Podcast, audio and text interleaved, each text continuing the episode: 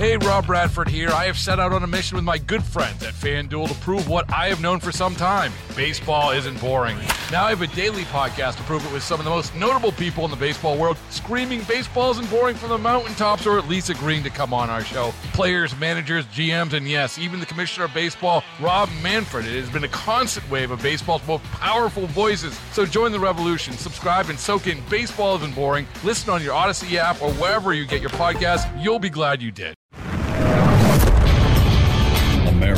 Faces a choice. This is Battleground America. Here's Tara Servatius. America is becoming an international freak show. We are repulsing the world.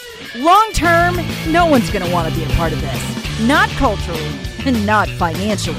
Here's just one example of how the Ketanji Brown Jackson hearings were covered elsewhere in the world. This comes to us from Australia, from Sky News. Their befuddled reaction was the correct one.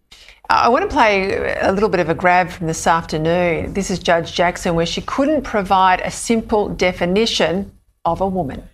Uh, can you provide a definition for the word woman? Can I provide a definition? No, Yeah, I can't. you can't.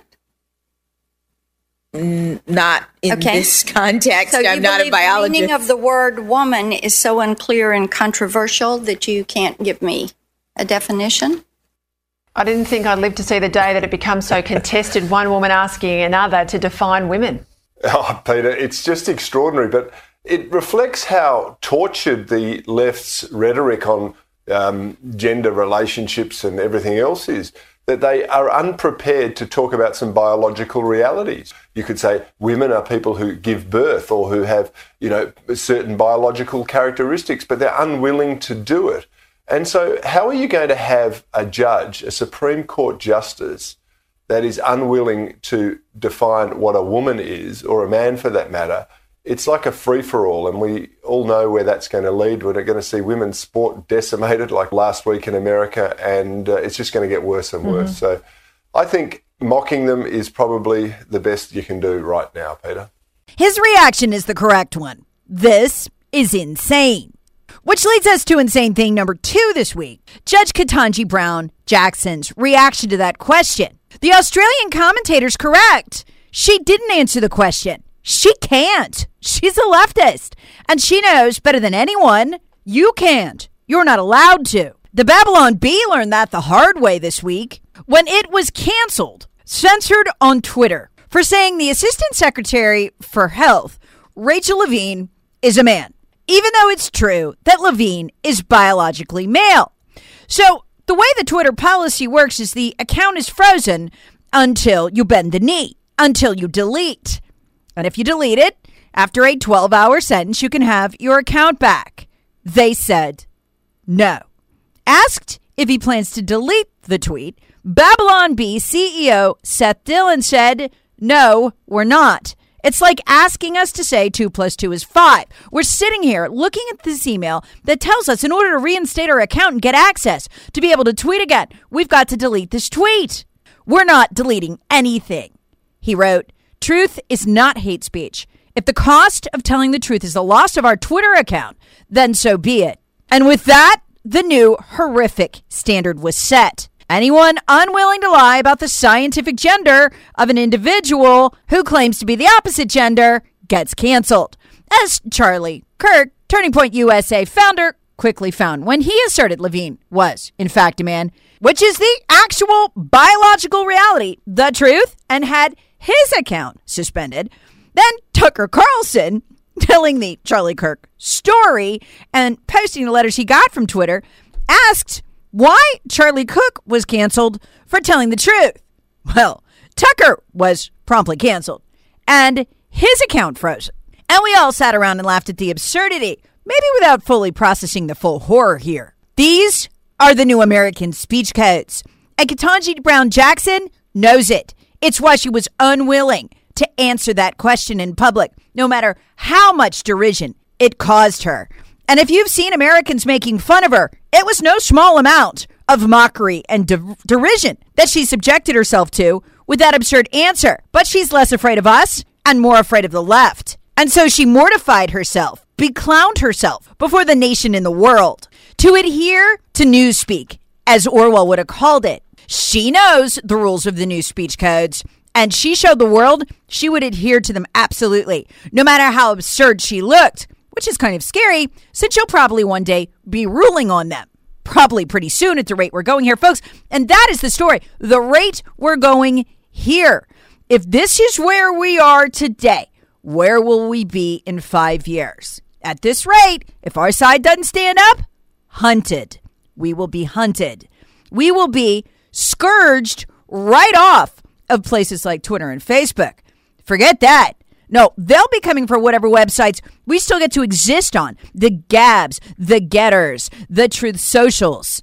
We'll be fighting just to remain there at all, to advertise our businesses there, to be some small part of society there. Because note what was missing there any pushback by our side. Those were our pundits. If this was under the left's pundits, they'd go wild. You'd hear from members of Congress. Remember when Trump merely verbally beat up the media? Didn't cancel them, but verbally beat up the media. Do you remember Chuck Schumer, who leads the Democrats in the Senate, holding a press conference? There wasn't a peep out of our side. Folks, uh, seriously, how do these Republicans think they're going to run for office when they're not allowed to be seen publicly on the internet or social media? Because that's where it's going. The very cancellation of our candidates. Oh, come on, Tara. That's not going to happen. Wait a minute. Our number one candidate is canceled. Folks, our president is canceled. I keep hearing our side like Pollyanna. Oh, yeah, and then Trump's going to run. How's Trump going to run? He's up, uh, canceled. And it's had a real effect on the culture wars because there's no way to get his message out. Think of the massive advantage the Democrats will have if their Republican opponents are allowed to be heard from or seen. They can be on all social media where, let's face it, this battle is being fought and on the internet. Think Google, think search engines, think campaigns, think advertisements. They're normalizing the idea that all on the right are canceled. All of us for anything that is a standard part of our agenda. Folks, they have denied us the ability to have candidates. Why does no one else see this? We've taught the left that they can cancel us over the smallest thing, and we're cool with it. So much so, they canceled the leader of our party, Trump. And almost no one on our side said a thing about it, which is how we are literally watching the creation and enforcement of speech codes by the left. This week was a prime example of how quickly they're boiling the frog on that. If they can do that to Trump and to Tucker, they'll just cancel Ron DeSantis if he's our nominee. It doesn't matter who we nominate. They'll never be able to be good or perfect enough not to get canceled. We laughed at Ketanji Brown Jackson. What a silly woman. Without realizing she's just complying with the speech codes that they applied to our own candidates with nary a peep from us. Which brings us to insane thing number three that happened this week. As our side mocked and laughed at the New York Times, you couldn't have missed it if you were on social media for admitting that Hunter Biden's laptop was real. How stupid. How silly. We knew that 18 months ago. But we didn't understand once again what we were watching. This, too, as absurd as it seemed, was a new part of the speech codes where we get a green flag to speak about things only when certain vaunted left wing individuals or organizations give us that flag. Under Newspeak, as Orwell would have called it, under the new speech codes, nothing can be believed or acknowledged as real, as, as real, no matter how real it appears to our eyes, until the right and correct individuals affiliated with the party green flag it, checkered flag it, and then we can speak of it. We went right along with it, speaking lots about it, because now we're allowed to. The truth can only be acknowledged, no matter how obvious it is, when it is green flagged by the proper members of the party. It's straight out of Orwell, and then everyone can believe and speak about it. What they're teaching us is that the truth can only be possessed by certain left wing affiliated individuals and organizations, even if those organizations lie endlessly and relentlessly, even if those organizations manufacture whole fake narratives and subsequently get very, you know, publicly busted. It still doesn't matter. Only they can greenlight the telling of the truth. Folks, this is psychological conditioning. Baseball is in full swing. NBA playoffs are heating up, and your NFL team is gearing up for training camp. Listen to the latest on the teams you love here on the Odyssey app. The biggest sports radio stations in the country, providing unrivaled local coverage of their teams, all in one place. Exclusive interviews with players, coaches, and team executives, streaming live and always available on demand. Stay in the know with your favorite teams right here on the Odyssey app.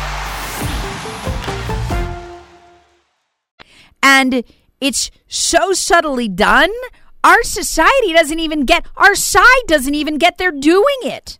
Which leads us to insane thing number four.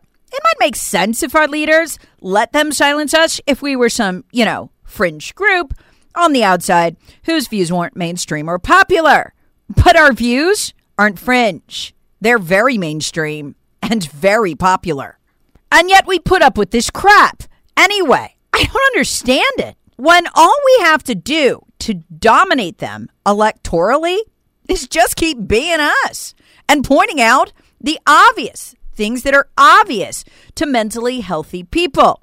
That's what Ron DeSantis did this week. And this is so absurd that this actually had to be spoken and that it was even controversial. After Lia Thomas, who's a biological male, won, or the NCAA told the country, he won the 500 yard freestyle championship, number one in the country.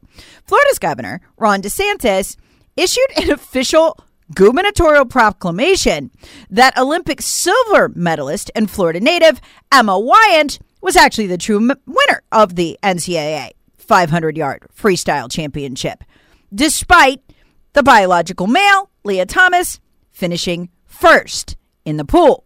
So you've got the NCAA telling us He's a she and she's the champion. And Ron DeSantis saying, no, no, no, the actual champion came in second. This alone, this situation, could qualify as insane thing number four, but we're just getting started. See, the interesting part is why DeSantis made that admittedly politically risky proclamation. You know why he did it? He got to look at the polling. That's why he did it. And once he did, he wasn't afraid anymore. Not for his political career, at least because the polling is insane. And he had to have seen something like this in his own polling. There was that, you know, don't say gay bill in Florida. And all it did was say, look, we're not teaching this transgender trash. We're not teaching homosexuality, even heterosexuality, to kindergarten through third graders. How do you think that played in Florida? How do you think it played with Democrats? You heard me right. Democrats. The answer? Not so good. And this had to be why DeSantis took the risk he did in lauding this female swimmer. Because guess what? When polled on whether they want transgenderism and LGBT ideas taught to kindergarten through third graders, guess how that polled with the Democrat primary voters? Not so good. 52% supported the parental rights, LGBT education bill, and 36% opposed it. Wait a minute. 52% of Democrat primary voters supported the GOP legislature's parental rights bill that banned discussion of transgenderism kindergarten through third grade? Uh huh. 52%. I can't believe it. 52% of Democrats. Yes, 36% for, 52 against, which is probably why DeSantis is clocking his two potential Democrat challengers. You want to see by how much, folks, from Bush to Obama to even the first Trump race, Florida usually comes down to no more than two points separating the Democrat and the Republican. Often it goes even tighter than that. Listen to these numbers. DeSantis versus the Democrat Crist. DeSantis comes in at 50% versus 41%. DeSantis versus the Democrat Fried. DeSantis comes in at 52%, Fried at 39. This is why he took what looked like a risk in lauding the actual female winner of the 500 yard competition because it wasn't much of a risk. They agree with us. We should be winning. No one wants to live this way. That's why they have to silence us. Trump, Tucker, Charlie Kirk, the Babylon Bee. It's because they're losing. So why do we act like they're winning? Why do we f- force the canceled to fight alone? Speaking of fighting alone, that leads us to the final insane thing of this week the war that we are in. Yeah, you mean the Ukraine one? Well, that's part of it, but no, that's not the war we're in. The war we're in is a currency war. If you don't understand it from that angle, you aren't getting the whole story. We are in a battle between us, Russia, and China. There are three contestants in this. And Ukraine is just the proxy battlefield for a small part of that war. The Chinese and the Russians have been trying to kill the dollar for 20 years. This is not a conspiracy. They're very open about it. They tell us about it all the time. Putin struck the first body blow, and it was a body blow to our currency this week by saying unfriendly countries to Russia would have to buy Russian energy for rubles. This is a potential absolute, complete, and utter disaster. For the dollar, what is Putin saying there? Well, friendly countries who are allies with us, they can buy in their own currencies what everyone wants to do. And one country gets to do that, they're going to all want to do it, and our dollar will deflate like it's been pinpricked. That is how it will go. So you saw Washington, the Democrats, do a thing that I never thought I'd see in my lifetime was truly shocking. In fact, it was an insane thing. They actually did something that will help America. They said they came out and announced this morning. I'm still getting the details of this, so I'm sure, I'm sure there's part of it I'm not getting that they will cut a deal with Europe to sell them our natural gas. Now, the early details on this are not that we're going to, um, you know, frack and produce more, uh, but that we're going to take natural gas we're selling to somebody else and sell them an extra 15 billion cubic meters a year. We already sell the EU about 22 billion cubic meters a year, so that's significant. We're not going to produce extra, though. We're just going to take some we're selling to someone else and sell it to Europe. Okay, this would actually help America, which is what shocks me. The Democrats never do anything that helps America. So, what this tells you is this they're protecting their printing press. The key details here are Will this natural gas be sold to Europe for dollars? I'm suspecting it will be, that that's the whole reason we're doing this to keep the dollar inflated so they can keep the printing press running in Washington because the dollar, the petrodollar, lets us print on that printing press so they can keep the funny money coming. So this is the first action in America's favor you've seen them take. Now they're also saying they're going to go up to 50 billion cubic meters by 2030. So a couple questions here, and this remains to be seen. We're hearing this morning we don't have the terminals to increase the natural gas shipments to the EU. So it's going to take us till the end of the year to begin doing this. I don't know if the dollar has to the end of the year if he switches to rubles, demanding rubles or gold or Bitcoin or whatever for that for that gold. That is going to deflate the dollar, and the dollar uh, is already in a deflationary uh, cycle with inflation. Uh, so I don't I don't know if that's fast enough, but at least they're trying I think. Either that or covering their rear ends. I'm not sure which. Um, but it's going to be interesting to see how they do that. How do they go up to 50 billion cubic meters to Europe without drilling on federal lands at an increased rate? Or without us drilling at an increased rate. So, getting the details of this are going to be interesting. But, folks, this is the first acknowledgement that Russia has struck a body blow. They're not doing this for Ukraine, selling this liquid natural gas to, to Europe. By the way, as Trump wanted to do, he wanted us to be the supplier, and uh, Germany laughed at him. They're not laughing now. So this is an acknowledgement. The reason they would do this um, is not to you know get them off the hook to Russia. It's to sell the liquid natural gas in dollars to make up for what Putin is selling elsewhere in rubles. This is a currency war, And that interplay is what a currency war looks like. We are in desperate straits because they didn't explain to the American people that we are entering a currency war with a badly wounded dollar due to the Democrats' excessive printing and spending the $30 trillion we owe. So keep your eye on it. I'll have more details in coming podcasts.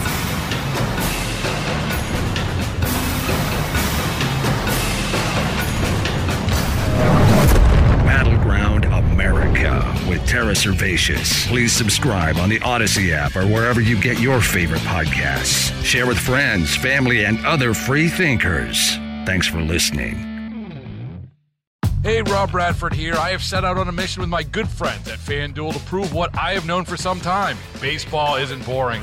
Now I have a daily podcast to prove it with some of the most notable people in the baseball world, screaming baseball isn't boring from the mountaintops or at least agreeing to come on our show. Players, managers, GMs, and yes, even the commissioner of baseball, Rob Manfred. It has been a constant wave of baseball's most powerful voices. So join the revolution. Subscribe and soak in Baseball Isn't Boring. Listen on your Odyssey app or wherever you get your podcast. You'll be glad you did.